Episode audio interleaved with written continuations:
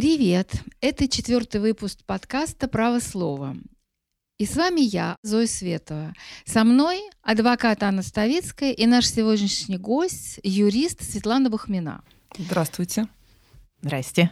В этом году исполняется 10 лет с того дня, когда 25 апреля 2009 года Светлана была освобождена условно-досрочно Преображенским судом Москвы, правильно? Или это был другой день? Решение суда было 21 апреля, а на свободу я вышла 24 апреля, а. если быть точными. Ну хорошо. Это было безумно радостное событие, на самом деле, для десятков тысяч людей в России. И я думаю, что столько же людей радовались во всем мире. Давайте немножко вспомним, что это было за дело. Светлану Бахмину арестовали, когда она работала в компании ЮКОС. Вы тогда были заместителем начальника правового управления или начальником правового управления? А, я была заместителем начальника правового управления. Просто на момент моего ареста начальников у меня уже фактически не было. Поэтому, в общем-то, я исполняла, наверное, роль руководителя. А почему не было начальника? Он уехал за границу? А, ну, к сожалению, да, уже к этому времени э, Василий Алексанян э, ушел в защиту Ходорковского, а Дмитрий Гололобов э, был вынужден уехать в связи с тем, что было возбуждено уголовное дело, и ему стал реально грозить арест. Так вот, 7 декабря 2004 года Светлане Бахминой было предъявлено обвинение по статье 160 Уголовного кодекса России. Это присвоение растрата, если я не, не ошибаюсь, да? да И вторая верно. статья у вас была 198 уклонение от уплаты налогов. Да, все верно. А на сегодняшний день, напомню, эти статьи это вполне политические обвинения. Такие же предъявлялись в 2008 году Сергею Магнитскому, он объявлялся в неуплате налогов, а позднее Алексею Навальному а, его обвиняли а, в растрате. Это было знаменитое дело Киров леса. Значит, через полтора года, 19 апреля 2006 года, Симоновский районный суд Москвы признал вас виновной в хищении и содействии легализации имущества Томскнефти на сумму аж 8 миллиардов рублей в уклонении от уплаты налогов с физического лица в особо крупном размере и приговорил к 7 годам лишения свободы. Все верно? Да, суд первой инстанции действительно вынес такое решение. А потом был Мосгорсуд, и он сократил, как это часто бывает, на полгода. Это вот такое милосердие егоровское, да, когда кидают с барского плеча полгода человеку. Ну, цинизм ситуации в моем случае заключался в том, что поскольку меня судили за события 98 -го года, а формально а, ко мне могла быть применена амнистия, так называемая ельциновская, 2000 э, если не ошибаюсь, года, а, в соответствии с которой, если бы я получила срок по предъявленным мне обвинениям а, до 6 лет включительно, то я подлежала бы амнистии, да, и могла бы отправиться домой. Но поскольку домой меня отпускать никто не собирался, вот, э, вот эти полгода я получила, скажем так, сверху. То есть я думаю, что в обычной ситуации, если не было бы этой амнистии, ну, наверное, может быть, суд ограничился бы пятью годами. Это довольно стандартный срок, как я потом увидела э, в колонии, для подобных обвинений. Понятно. Ну, смотрите, вот меня что очень интересно. Ведь это, когда вас арестовали, уже тогда сидел, если я не ошибаюсь, Алексей Пичугин. Да? А, ну, сидел Лебедев, сидел Ходорковский, сидел, сидел Пичугин, Пичугин да. да. Я помню, что Михаил Ходорковский, он потом рассказывал, что тогда уже было сильное давление на ЮКУС, уже были обыски, допросы. Он собрал совещание и своим сотрудникам сказал, что они могут покинуть компанию, если они как бы опасаются, что их арестуют. Вы на этом совещании тогда были? А, нет, я не была на таком совещании Видимо, это было среди руководителей э, каких-то более, более высокого звена.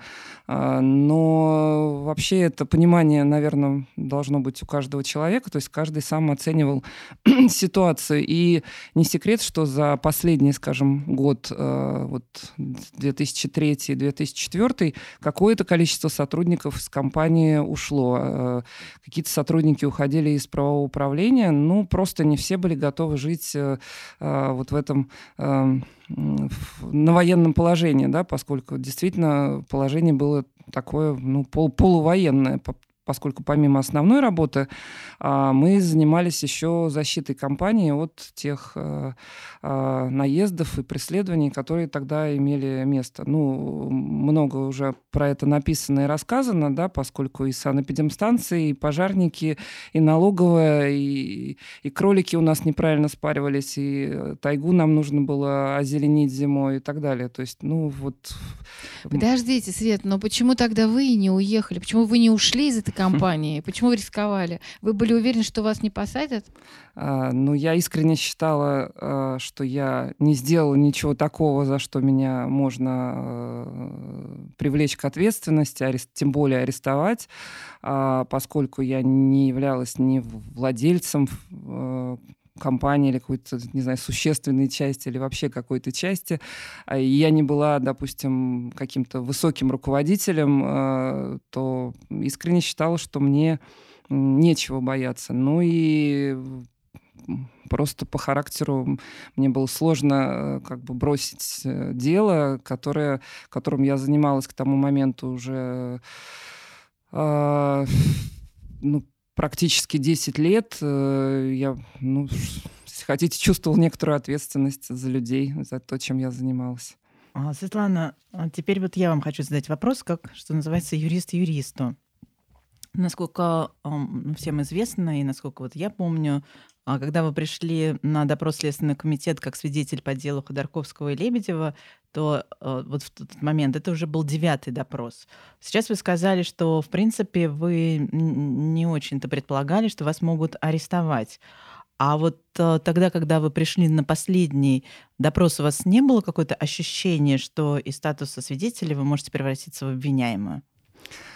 А, ну, наверное, да, в последние дни, скажем так, перед арестом и тот последний допрос, он был примечателен тем, что э, он был в таком более жестком а, режиме, и меня вызывали там в более жестком варианте, то есть там, не помню, уже звонили, прислали повестку и сказали...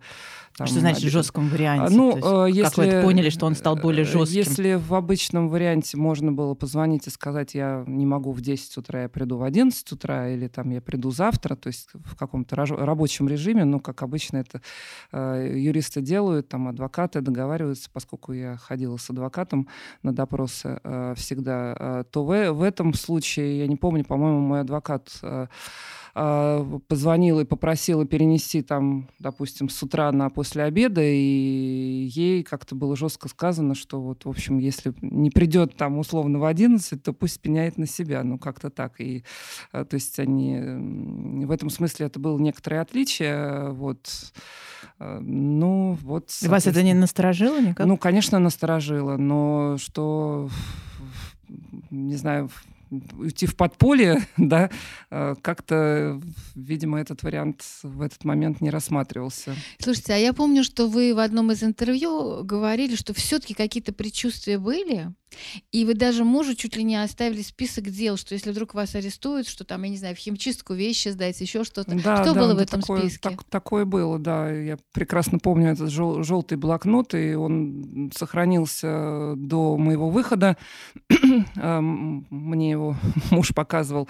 Ну, действительно, да, поскольку обстановка была такая напряженная, какие-то последние дни и недели а, уже нагнеталось все до такой степени, что, ну, я, наверное, все-таки где-то предполагала, что могут быть какие-то меры более суровые. Ну, конечно, я не предполагала, что это прямо может быть арест и осуждение на такой длительный срок. Но на всякий случай я действительно подготовила такой список, э, то есть э, телефоны Э, адреса, не знаю, врачей, детский сад, э, поскольку дети там ходили э, в садик, там, не знаю, няня, когда нужно делать прививку, химчистки, все, что, все, что как бы обычно люди делают в обычной жизни.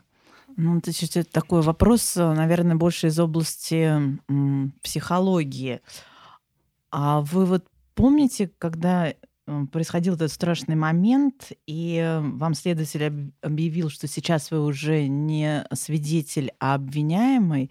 Вот что вы в этот момент а, почувствовали?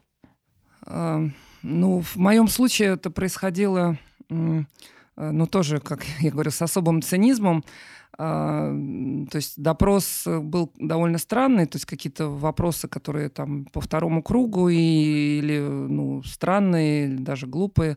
А, и там один из последних вопросов был э, с кем остаются ваши дети, когда вас нет дома? Ну, согласитесь, довольно странный, э, Цини... странный цинично. вопрос странно, а для, э, для допроса по уголовному делу об экономических каких-то там условных преступлениях. А, и, ну, когда тебе такой вопрос задают, в общем, я скажем так, тут уже э, сложно было не понять, к, к чему это все клонится. А сколько, сколько детям было в то время вашему? У вас было двое детей тогда? Да, все верно. Моему старшему а, соответственно, было 7 лет, и младшему 3,5. Ужас. А, Кошмар. А вот этот следователь, давайте... Это была женщина, да. Фамилию этой женщины. А, помните ее ну, фамилию? Как, ну, я думаю, что такое невозможно забыть. Да, это следователь Русанова. А, а она Русанова? Да. А я ее даже знаю. А она, вот когда это все вам это э, говорила, она как вообще себя вела? То есть было видно, что ей совершенно Всё без равно? разницы? Ну, я, скажем так она вела себя как обычно, да, потому что она меня допрашивала э, до этого, и, по крайней мере, я с ней разговаривала, и она вела себя как обычно. То да, есть глазом и, не моргнула? Э, ну, мне показалось, что да, я, конечно, не физиогномист. Да, меня, конечно, они очень поражают. А вот э, мы, как адвокаты, знаем всегда, что э, очень часто людей, которые э, имеет, конечно, какое-то отношение к компании, да, если э, руководители компании обвиняют в совершении каких-то преступлений, но для того, чтобы э, в отношении них дали показания, и чтобы э, следствие имело какие-то доказательства, то берут по стражу людей, которые, ну, конечно, имеют большое отношение к компании, но не занимают какие-то очень большие посты. То есть с помощью таких э, людей они пытаются получить доказательства на э, главных представителей. А вот с вашей точки зрения, как вам показалось, вас арестовали именно для того, чтобы получить показания на Ходорковского, Лебедева или на Алексаняна? А, ну, мне... Вот их цель какая была для того, чтобы... Я могу только предполагать по и, и а, делать выводы по всяким косвенным косвенной информации, которая у меня есть, и сейчас уже там по прошествии значительного времени, полагаю, что было там несколько причин. Конечно, наверное, одна из причин это вот этот вот э, эффект заложника, э, что, возможно, это поможет а, оказать давление на, собственно, основных обвиняемых. С другой стороны, э, наверное, было предположение, что здесь женщина, и ей будет сложнее сопротивляться, и проще с нее получить то, что нужно а, и все-таки существенная тоже причина. А, дело в том, что в это же время со стороны а, государства готовились определенные действия по изъятию активов у компании. А, ну, мы, соответственно, со своей стороны тоже не сидели и готовили э, тоже мероприятия по защите, ну, чисто юридически, я имею в виду. А, то есть мы, там, например, планировали там, добровольное банкротство и так далее, чтобы, что нам могло позволить там, как, как минимум выиграть время и, возможно, какие-то активы попытаться сохранить. А, ну, полагаю, это все было известно э, соответствующим органам, и поскольку уже, наверное, было всем понятно, что э, органы э, работают, э, скажем, как это, в связке с теми, кому было интересно изъять активы, э, то, наверное, я мешала, скажем так, этому процессу. Э, и вот после моего ареста эти препятствия были сняты. То есть получается, что как бы две цели вашего ареста. Первое — это а, как они предполагали, показания. это получить показания, а второе, чтобы не было человека, который попытался спасти компанию. А, ну, думаю, что да, потому что, конечно, мой арест э, деморализовал э, ситуацию и э, ну, чтобы сказать, что кто-то встал на мое место и возглавил ну, Конечно, потому что никому не хочется пойти да, тоже под стражу. Да, человека не нашлось, и, в общем, наверное, все так закончилось. Да. То есть получается, что они разгромили полностью это юридическое правовое управление ЮКОСа, потому что Алексанян, он сейчас, он занимался защитой, да, Ходорковского, вы, э, вас посадили, то есть это как бы вот это направление, оно было оголено, правильно я понимаю? Ну, ну конечно, потому что кто-то должен был координировать, э, то есть одна из задач была э, Э, координировать все те действия, которые по всей стране происходили. Э, везде проводились допросы, изъятия, выемки, э, и как в рамках каких-то уголовных производств, так и разные гражданско-правовые, административные, неважно. Да, все это надо было как-то координировать, потому что люди на местах тоже не понимали, что им делать. И, естественно, звонили, писали, и, и мы здесь, нам приходилось отвечать. И, с другой стороны, руководство к этому моменту тоже было, скажем, обезглавлено, да, то есть на тот момент, насколько я помню, оставалось там буквально пару иностранцев, э, которые тоже наивно считали, что им ничего не угрожает, но потом, потом и они уехали. Вот, и, соответственно, как-то нужно было вот все, все это э, координировать, и людей, которые могли это делать, оставалось не так много в компании.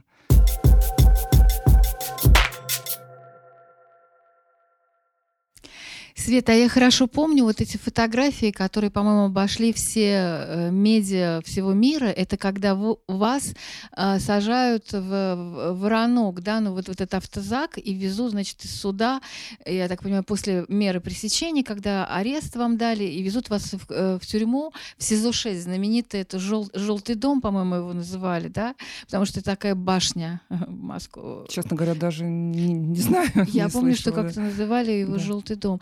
Вот мне просто, я там бывала как член общественной наблюдательной комиссии много раз, и э, мне хочется вот ваше ощущение, вот вы когда там оказались, вы попали в какую камеру? Это была большая населенная камера или камера на, четвер, на, четвер, на четверых? Uh, ну, как-то в нарушение порядка меня сразу определили не в карантин, как это обычно бывает, а в камеру на 12 человек. Uh, это было уже к вечеру. Э, ну, вот первые ощущения первой ночи, там, помимо ужаса, страха, там, слез и так далее, помню, что было ужасно холодно, но, может быть, это еще просто мое моральное и физическое состояние было такое, да, я там на накрылась всем, чем только можно было накрыться, э, выбор был не очень большой в виде тонкого одеяла и э, там пуховика, который у меня, в котором я, собственно, меня арестовали.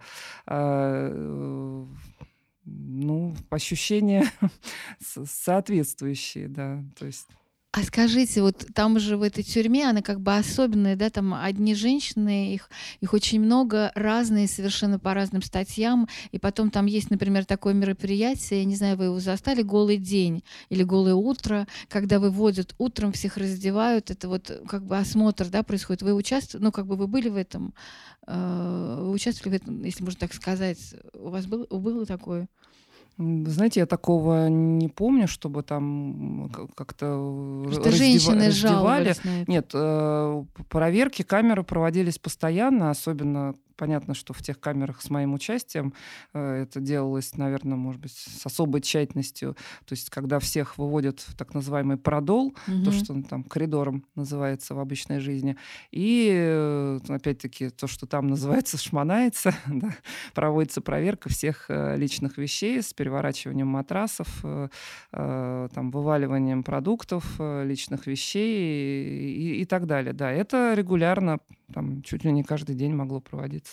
А я помню, опять же, ваши такие размышления, уже вы давали какое-то интервью уже после освобождения, сказали, что вот оказались в СИЗО и как бы поняли, что выбор-то невелик. Или наложить на себя руки, это мне тогда, я помню, ужасно поразило, или бороться. И вот вы решили, а, вы решили бороться и доказывать свою невиновность? Ну, по, по сути, выбора-то даже и не было, потому что вот первый вариант, а, он ну, гипотетически не рассматривался мной на наверное, ни в какие даже самые а, сложные минуты отчаяния.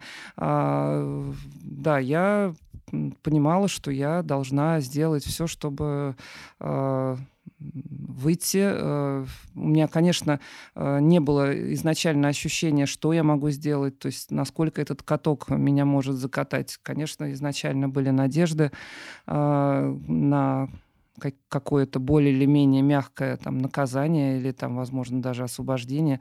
То есть, ну, человек верит всегда в лучшее. А, и у меня э, там куча тетрадок было исписано, где я добросовестно уже как юрист э, исследовала все, все, что мне предъявляли, все материалы, соответственно, делала их анализ и э, выстраивала какую-то позицию, обсуждала ее с адвокатами. Ну, то есть все, что делают э, в такой ситуации. А что в этом СИЗО было самое неприятное? Вот то, что вот вам хотелось бы, например, сейчас забыть и не хочется вытаскивать из своей памяти? Ну, э, наверное, это для всех э, мест, где э, подобных, да, где человек находится вне свободы, это ощущение фактически бесправия, да, что э, у тебя э, ты, ты ну, мало что можешь сделать. Ну, особенно оно, конечно, усиливается в э, колонии, то есть в СИЗО условно можно посмотреть в окно и э, очень смутно, но видно, видна Москва, да, и есть ощущение, что там, ну, если не сегодня, то завтра придут адвокаты, которые, ну, так есть надежда, что там что-то могут сказать, там где-то где-то закричать о чем-то там, а, передать привет э, родным и так далее. Да? В колонии это все сильно сложнее. А, вот для меня, наверное, вот, вот это было самое сложное, потому что все физические и прочие ощущения, они, безусловно, неприятные, но их можно, их, их можно пережить. Их, да? их можно пережить, да. Не, не смириться, не смиряешься только вообще с, ну, с несправедливостью и с не, невозможностью там, находиться со своей семьей. А, ну, вы уже частично ответили на мой вопрос, но я бы хотела немножечко его расширить. А, ну вот кто э, люди, которые сталкиваются с нашим правосудием, они потом приходят к выводу о том, что правосудия-то в стране у нас э, особенно нет. И какой-либо справедливости ждать от него не очень-то приходится. Но вы были юристом, конечно, не сталкивались там, может быть, с уголовным правом или с уголовными судами, но все-таки вот вы были готовы к тому, что ваш суд, вас суд вообще не услышит? Наверное, в такой степени э, не была готова, да, это все на личном опыте. Э, то есть, конечно, э, э, то, что мне могут дать 7, 7 лет, или когда прокурор Власов изначально запросил мне 9 лет, Э, ну, вообще не укладывалось в мое сознание никак.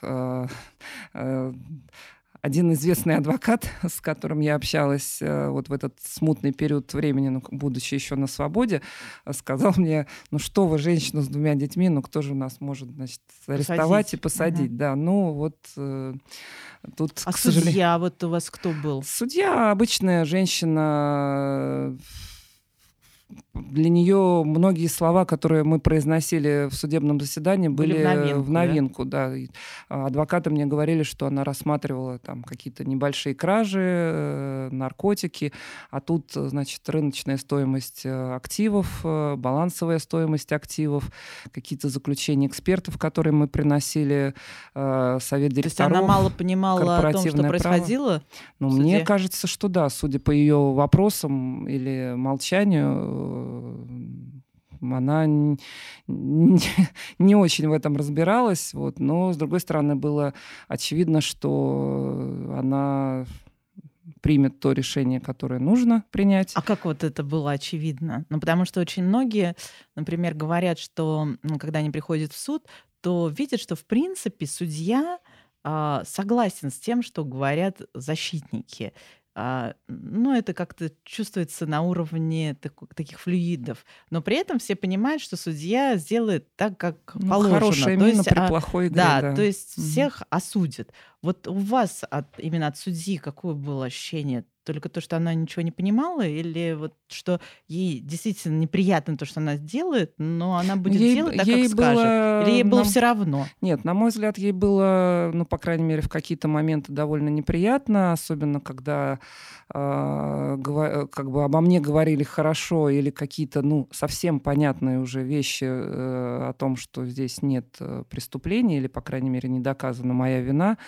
А, или когда там выступали мои там друзья, как-то меня положили. Ей было неприятно о том, а, от того, что про вас говорили хорошо, или то, что она, понимая, что вас да. нельзя осудить, но все равно должна вас осудить. Ну, вот от чего ей было неприятно? Я, к сожалению, не, да, не, с ней это не обсуждала. Это понятно, да, но по ощущениям. Ну, по, по ощущениям, конечно, э, э, в эти моменты, видимо, она особенно остро понимала, что то решение, которое она будет принимать, э, будет несправедливым. Ну, по крайней мере, я так думаю. Но все равно сделала как положено. Конечно, да. И... Что самое страшное. То есть человек понимает, что доказательств нет, но все равно выносит э, приговор, и, как вы уже сказали, он а, циничен еще и в том, что вам назначили ровно такое наказание, чтобы вы не попали под амнистию. Вот это, конечно, Да, она ужасно. еще, еще очень волновалась, видимо, все-таки, да, и тоже смешная теперь уже ситуация, когда оглашали, а, оглашала приговор, она произнесла 7 лет строгого режима, хотя уже строгого режима для женщин на тот момент не было, да. да и, прям обхохочешься, очень ну, смешно. да, и все, естественно, там телеканалы и так далее. Э, вот То это есть она все перестаралась, так пере, можно пере. Перестаралась, да. Ну, понятно, Перебдела. что она там волновалась или там, может быть, оч- о- о- опечаталась или э, неправильно прочитала. Ей но... нужно волноваться было о душе и о законе. Ну, О своей душе пусть она, и о да, нашем законе, о который душе. она да, как-то спокойно так переступила. Смотрите, Свет, ну что, сначала 7 лет, потом Мосгорсуд дает эту, значит, вам морковку и полгода снимает, и вот вас определяют в Мордовии, знаменитые мордовские лагеря, э, где сидело много-много людей, и вот, например, моя бабушка там сидела, да, в сталинское время, сидели и диссиденты, женщины э, в этих лагерях, и вот вы там оказываетесь. Вот что это для вас? Что это Мордовия? Я помню, вы как-то в интервью сказали, что вы решили для себя, что это вот будет такая командировка для вас. Что вот это была за командировка? Э, Ну да, я называла это этнографической экспедицией. А, Ну, конечно, это тот регион, где я никогда не была, и попал я туда а, в конце октября. А, То есть это было такое серое свинцовое небо. Вот э, я тут ощутила вот как раз э, физически этот термин «свинцовое небо». Вот оно, на мой взгляд, там действительно низкое, свинцовое. Ну, сначала была эпопея с Столыпинским вагоном, то есть когда мы вот так говорим, Столыпинский вагон, это невозможно себе представить, пока там не окажешься вот в этом маленьком а, пространстве. То есть это купе, а, ну, то, что, то, что было купе. а, Понятно, что там голые доски и решетка вместо дверей. А, В этом купе а, нас ехало пять человек, но это еще мы как бы очень хорошо ехали. И, ну, естественно, все наши то- торбы, баулы и так далее, все, что мы пытались утащить с собой, потому что, э, ну, мы не понимали, куда мы едем, естественно, нам никто ничего не говорил. э, И когда наши родственники там, те, те, кто могут, э, на нас выйдут, да, то есть мы этого ничего не понимали, тащили все с собой. Соответственно, вот мы там, наверное, сутки таким образом добирались. э, Потом нас вы- выгрузили э, в в пересыльной тюрьме, э, и от- вот эта пересыльная тюрьма меня, конечно, поразила, потому что, мне кажется, действительно с 1937 года там мало что поменялось. А это где было? В Потьме? Или это было еще в другом городе в каком-то? А, Нет, это Потьма М. была, да. И, э, соответственно, вот это был такой э, домик с, и камеры м, такие сводчатые, как э, полу м, подвального, что ли, типа, а, и- палати, да, вот то, что в моем представлении называлось палатями, то есть это такие широкие деревянные крашеные в 32 слоя с 37 года, видимо, э, доски, да, на которых там как-то в повалку люди спали. То есть это вместо шконок? Это да, такие да, палати? да, да, это такие палати вот для пересыльных. э, Сколько вы там были в этом ужасе? э, Несколько дней, там до пяти, по-моему. Ну, там как раз случилась неприятная история, то есть там мне подкинули сим-карту, Прямо уже в этом вещи. СИЗО? Да, вот в этой пересыльной, не знаю, как а это правильно зачем? назвать. А, ну, как потом э, я поняла, зачем. То есть, когда я приехала, меня сразу вызвали на административную комиссию э, из карантина и влепили мне 10 суток э, ШИЗО. Это уже в колонии? Это в Прям колонии. сразу, да? Прям сразу. Вот А. я там, я не помню, успела ли я разобрать вещи. То есть я даже не ночевала. То есть первая ночь у меня прошла сразу в ШИЗО. Это для есть- того, чтобы вы не думали, что вы такая королева, и туда-сюда Да, я- приехали? Я, думаю, что как раз именно для этого, да, чтобы меня сразу научить, чтобы поставить на место и так далее, да. И что, получается, они вас научили? Вы, я помню, вы тоже рассказывали, что вы для себя поняли, что для того, чтобы выйти из этого ада, что вы должны как-то приспосабливаться, да? Как вы приспосабливались? Ну, я, собственно, не собиралась там революцию устраивать, потому что я к этому моменту, ну, хоть и не была согласна с приговором, но я понимала, что мне нужно выжить э, физически, поэтому, э, там, э, не знаю, нарушать режим и так далее не, вх- не входило в мои планы, но, тем не менее, меня вот окунули, так скажем, головой еще в этот унитаз. Э, э, То есть я сидела в ШИЗО, и меня посадили с э, девушкой, которая была там, с диагнозом олигофрения, ну, то есть ре- реально человек, который там пытался вешаться и так далее. Вот 10 суток э, у меня забрали всю одежду, кроме нижнего белья, э, то есть там выдали такую робу, как, видимо, для сумасшедших. Ну, вот в таком духе все это происходило. Ну, соответственно, когда я вышла, то есть на этом не закончилось. А, э, В течение вот первого месяца мне наложили еще два взыскания. А, Там якобы я... Ну, то есть кто-то меня там куда-то позвал, и я куда-то по незнанию зашла, я не знаю, там в чужой отряд, э, по-моему, одно вот это было замечание, второе уже даже не помню за что. А, Вот. И, ну, все бы ничего, но э, мне сказали, что из-за этого меня могут лишить свидания. Вот самое ужасное вообще, что могло со мной там быть в моем представлении на тот момент, э, это лишение свидания. Вот. И у меня там действительно случилась истерика, наверное, одна из немногих э, за, за- за весь период вот, за- заключения. А, вот. Потом я очень сильно там как-то заболела, видимо, на, на этом уровне, так что мне пришлось положить в, в лазарет, что у меня что-то типа бронхита было. А, ну, вот как-то постепенно, э, то есть меня, понятно, там бросили на промзону шить, и э, ну, бригада меня поставила, там, я не помню, гладить условно, да, а, э, ну, потому что, видимо, понимали, что человек э, может не уметь шить, э, вот, ну, буквально там на следующий день приш- пришла комиссия из руководства, а, посмотрела на меня и сказала, что-то она тут гладит, значит, вот за, за швейную машинку ее посадить. Но, о чудо, значит, поскольку я э, советский гражданин, то шью я с четвертого класса, ввиду дефицита в советское время, поэтому я села и сшила то, что они как бы хотели, ну, окей, ладно.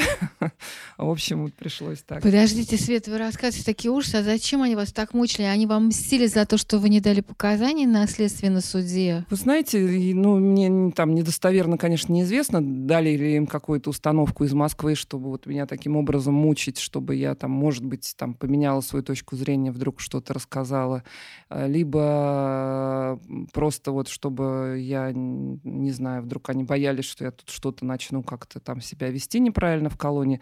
Трудно сказать. Мне кажется, это такое еще эксцесс исполнителя, да, на всякий случай мы тут попрессуем, э, а там э, посмотрим, что из этого выйдет. Может, сломается, а может, еще что-нибудь полезного для себя. Жуть какая. Да, ну, конечно, вы героическая женщина. Ну, как к вам относилась администрация, мы уже поняли из вашего этого ужасного рассказа. А вот как э, осужденные к вам относились? Да вы знаете, известный администрация, человек. э, как ни странно, она при всем при этом...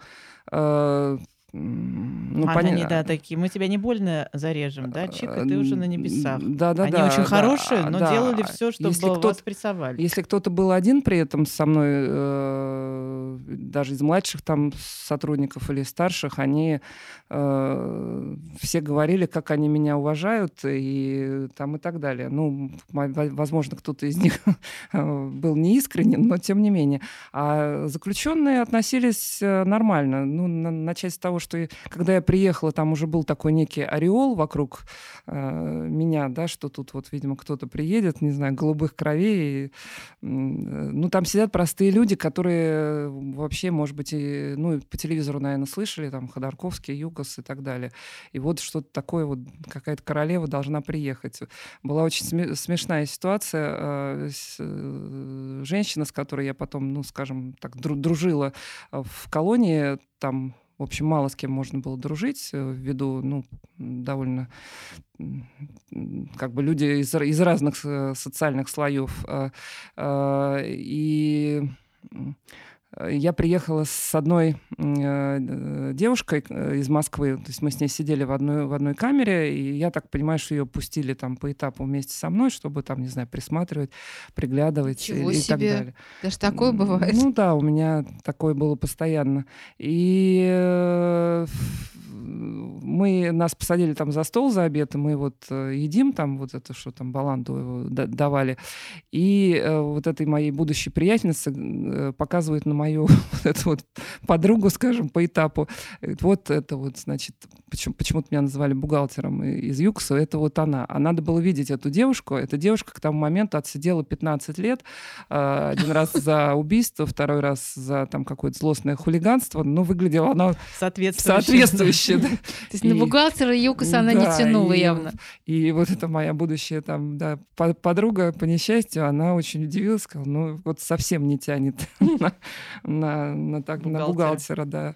Ну так и как они... Э, ну, тем не менее, э, поскольку я, скажем, может быть, в их представлении там, не выпендривалась, не, не просила себе каких-то эксклюзивных условий, э, ела эту баланду, потом вот, наверное, очень повлияло, что я там села и сшила так, ну, может быть, не так, как они, но, по крайней мере, меня это не испугало, и я не просила, и, в принципе, особо и не плакала. Наверное, все это... И потом э, люди же видят, что идет пресс, да, и у людей это вызывает обратную реакцию. Если прессуют, значит, э, человек, в общем, наверное, нормальный. То есть они вас да. уважали более-менее? Мне, мне так казалось, да, у меня никогда не было каких-то конфликтов. Э, ну, я чем могла, помогала людям. То есть многие ко мне обращались, чтобы написать им какую-то там, не знаю, жалобу, жалобу. кассационную, еще что-то такое, да. Света, а вы помните, э, ведь довольно быстро после того, как вы оказались в колонии, э, начались акции в вашу поддержку. Мне кажется, что первое, вот то, что я прочла, это было в журнале «Огонек», было письмо вашей одноклассницы, которое меня совершенно поразило. Про вас тогда мало кто что знал, то есть, ну, не знали вашей биографии. Я помню, как она про вас писала, что Света, она такая замечательная. По-моему, чуть ли она не написала, что вы чуть ли не там какая-то комсомолка, еще там какая-то там... Ну, мне кажется, да, вы говорите о письме моей да. прекрасной подруги, одноклассницы Ольги, э, но это письмо было уже когда в самом конце, скажем так, моего пути, когда мы стали бороться уже за освобождение, там вот эта история с помилованием. На протяжении вот тех двух лет, э, когда я находилась в колонии, я знала, что э, происходят какие-то акции, там какие-то фотографии видела, то есть до меня доходила отдельная пресса, и ну, то есть можно было что-то увидеть и узнать. Э, и как шутили, опять-таки, мои эм, э, как правильно их назвать, те, кто за мной Соседки? нет, наблюдал, а. да, из руководителей, а, вот, что мировая общественность, значит, смотрит за тобой.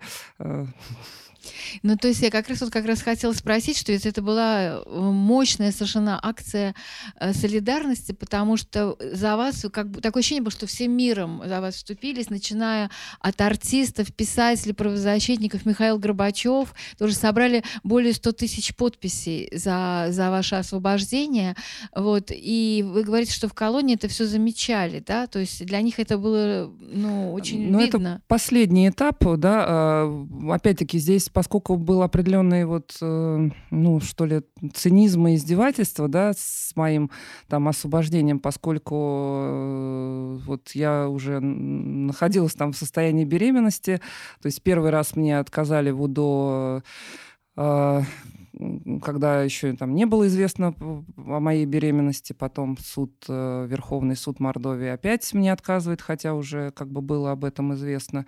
А, ну, в общем, все это происходило довольно долго, и вот именно э, как это происходило, да, и то, что я уже к этому моменту и отсидела почти 4 года, и, и двое детей маленьких, и плюс я была в положении. Ну и вообще люди, наверное, примерно понимали, что сижу я, в общем, не совсем понятно за что. Все это вместе, наверное, как раз обеспечило тот эффект, э, что люди, вот, в общем, наверное, были возмущены и э, вот оказали такую действительно большую поддержку, поддержку мне, да. А, а вот сейчас очень много обсуждается, как раз помогает ли общественное давление для того, чтобы добиться освобождения какого, какого-либо человека, который с точки зрения общества а, незаконно попал в тюрьму. Вот с вашей точки зрения, необходимо это общественное давление? Имеет ли оно какое-то значение? Я думаю, что в большинстве случаев, да, я как бы в это верю. Э, и какие-то акции, в которых э, я участвовала, э, позволяют говорить, что это действительно так тут сложно сказать, что в итоге всегда срабатывает э, там чувство самосохранения у власти или там какие-то их циничные рассуждения, что э, лучше сделать так по каким-то их э, только ведомым им причинам. Э, но я думаю, что общественная поддержка, она все-таки скорее помогает в ситуации, когда человека нужно освободить. То есть, с вашей точки зрения, э, в вашем случае общественное давление очень помогло? Я думаю, что да, оно сыграло существенную роль, да. Света, а вот мне всегда всегда было интересно, и было очень много слухов э, на эту тему. Почему вас все-таки тогда отпустили в отпуск? Потому что в отпуск никогда никого не отпускают. То есть были разные слухи, я не скрою. Вот Бахмина дала показания на Ходорковского, вот она раскололась и отпустили в отпуск. Ну вот вы можете открыть сейчас эту тайну и сказать, почему вас отпустили в отпуск и когда это было? А, это было в марте 2008 года, собственно, этот отпуск и стал э, причиной, да, потом появления моей дочери, вот такое нежданное, да, ну вот, как говорится, нет худа без добра.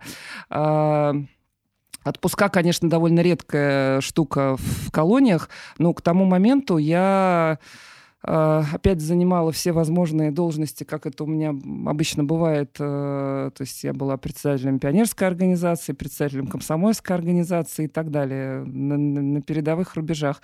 И вот за эти два там, года, пока я там сидела, администрация, наверное, немножко э, ну, привыкла ко мне, может быть, стала доверять мне и ну, как, какие-то, не знаю, там поручала даже общественные э, поручения э, в рамках колонии. Я, конечно, думаю, что здесь не обошлось без какого-то разрешения. Может быть, это связано с периодом так называемой оттепели, который как раз э, в период которой это все э, проходило. А это Медведев уже тогда да, был президент да, наш? Это, это, это mm. было как раз в этот период времени.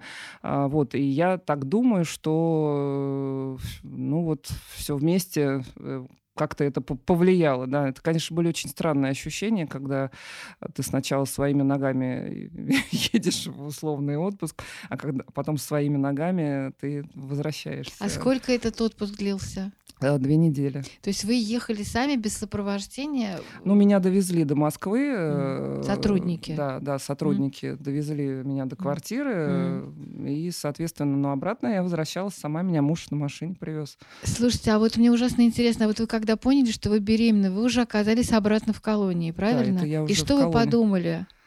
тогда? А, Вам ну, предстояло рожать в колонии? А, ну, а, во-первых, в вот этот период времени, он совпадал с моим первым, с моей первой попыткой условно-досрочного освобождения. Я как бы искренне надеялась, тем более вот меня отпустили в отпуск. То есть есть определенное доверие, это меня характеризует, что я своими ногами не убежала, вернулась, вернулась да.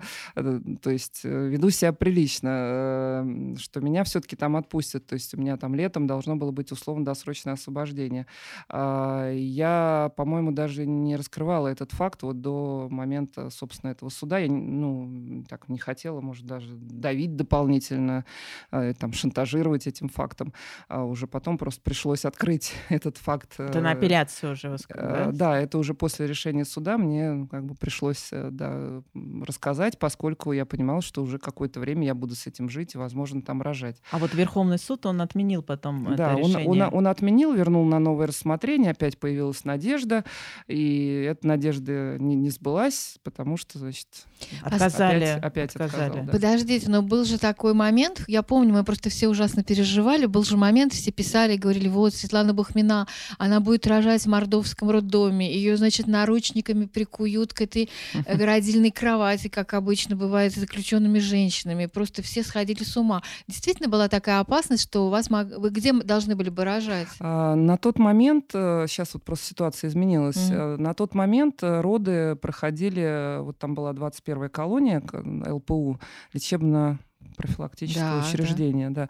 Там, соответственно, э, жили, лечились э, заключенные, а, там делали операции, там был туберкулезный отдельный отряд, и там было родильное гинекологическое отделение. Выглядело это как такой домик, вот со времен, не знаю, Чехова, там, 19 века, такой побеленный, такая, э, такая маленькая э, такое маленькое строение, да, которое было разделено на две части. Э, значит, одна там комнатка с каким-то предбанником, это вот гинекология, а вторая часть это родильная, даже не знаю, как сказать, это просто комната, э, наверное, метров 10, и, соответственно, там несколько коек для рожениц. А вот когда я туда зашла, я увидела на стенах этой вот родильной комнаты, комнаты развешаны разные, а, по-моему, инструменты вот э, со времен доктора Чехова, а, такие вот эти щипцы и так далее. То есть, ну, понятно, что условия там были э, такие э, несовременные, скажем так. Вот сейчас уже женщин, допустим, возят рожать в гражданские клиники, которые ближайшие к колониям или к СИЗО. Но тогда вот делали так, то есть женщины рожали там, дети были там. Если вдруг возникала срочная необходимость э, с ребенком какой-то реанимации или чего-то, то есть вызывалась скорая, вот я просто наблюдала это, поскольку около месяца там было, э, ребенка увозили Э, на гражданку, а мама оставалась там. Ну и буквально, соответственно, там 3-4 дня, э, и мама с ребенком, если все нормально, уезжали уже э, на Евас и К2, где был дом малютки. Хорошо, ну, ну значит, вот у вас такая была опасность, что вам придется там рожать. И, и тогда возникла идея помилования. Раз суду отказали, значит, возникла идея помилования. Вот расскажите про это, как она возникла и почему не получилось. А, ну вот, когда, соответственно, я уже попала в это ЛПУ, это был э, там октябрь э, месяц восьмого года, то есть мне уже там до родов оставалось э, меньше двух месяцев. А, в общем, я поняла, увидела вот как раз эту комнату и поняла, что вот здесь, собственно, должно все происходить. То есть, ну, к этому моменту, понятно, мы говорили там с мужем, что ребенка я оставлю ровно до тех пор, пока мне разрешат быть с ней в непосредственном, так сказать, в непосредственной близости, поскольку не было, э, не было подтверждения того, что я смогу с ней жить на совместном проживании, да, это предоставляли там не всем, и не было такой возможности физической, то мы там ребенка отдадим на волю, и там вот это как-то это будет. возможно было? Да? Это было возможно, да, родственники имеют право забирать, то есть, конечно, я себе с трудом это все представляла, но, в общем, такой план был, даже даже там проговаривали, какая скорая должна приехать, где ее взять. В общем, как обычно, основательно подошли к этому процессу.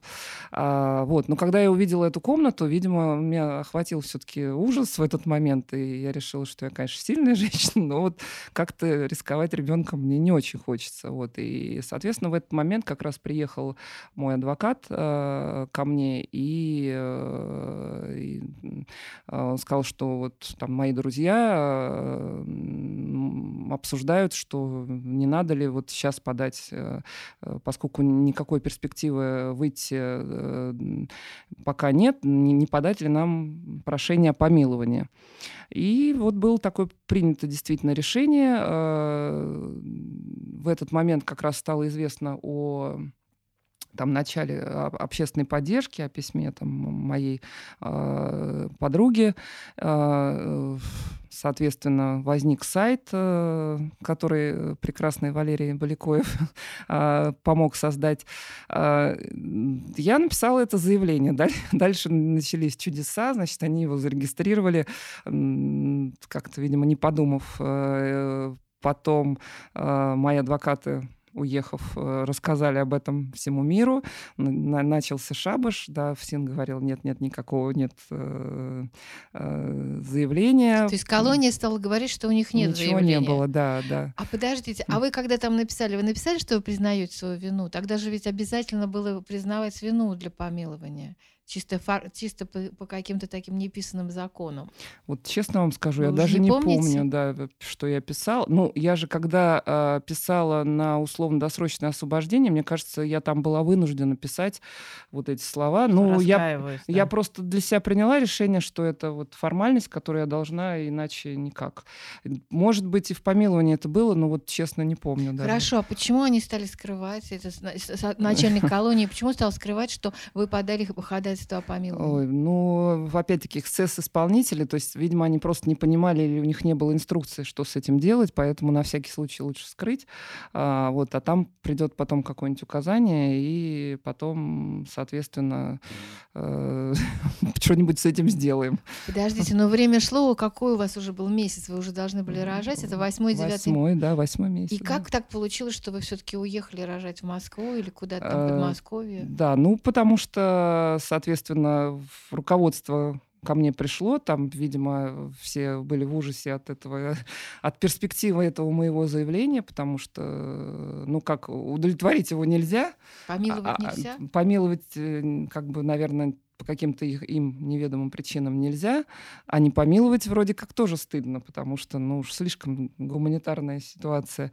И вот э, там начались э, там уговоры, э, что надо это все... Отозвать отоз... помиловать? А, да, что надо это все отозвать, и, соответственно, поскольку у меня там, по-моему, через месяц, в декабре у меня, по-моему, должен был состояться суд, что... Ну, по УДО вот, суд? Да, по УДО, повторный после mm. отмены Верховным судом. Ну что, теперь-то уже все должно случиться, но раз Верховный суд отменил, значит, ну теперь уже точно наверняка, и поэтому, наверное, правильнее вот сделать вот так.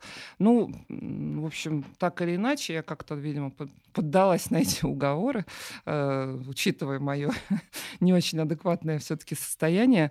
Э, вот, и, соответственно, вот меня этапировали в Москву, да, в СИЗО. Хорошо, сейчас мы наш сериал прекращаем и о том, что было дальше со Светланой Бахминой, и как она все-таки родила а, уже не за решеткой, мы поговорим в следующей части нашего подкаста.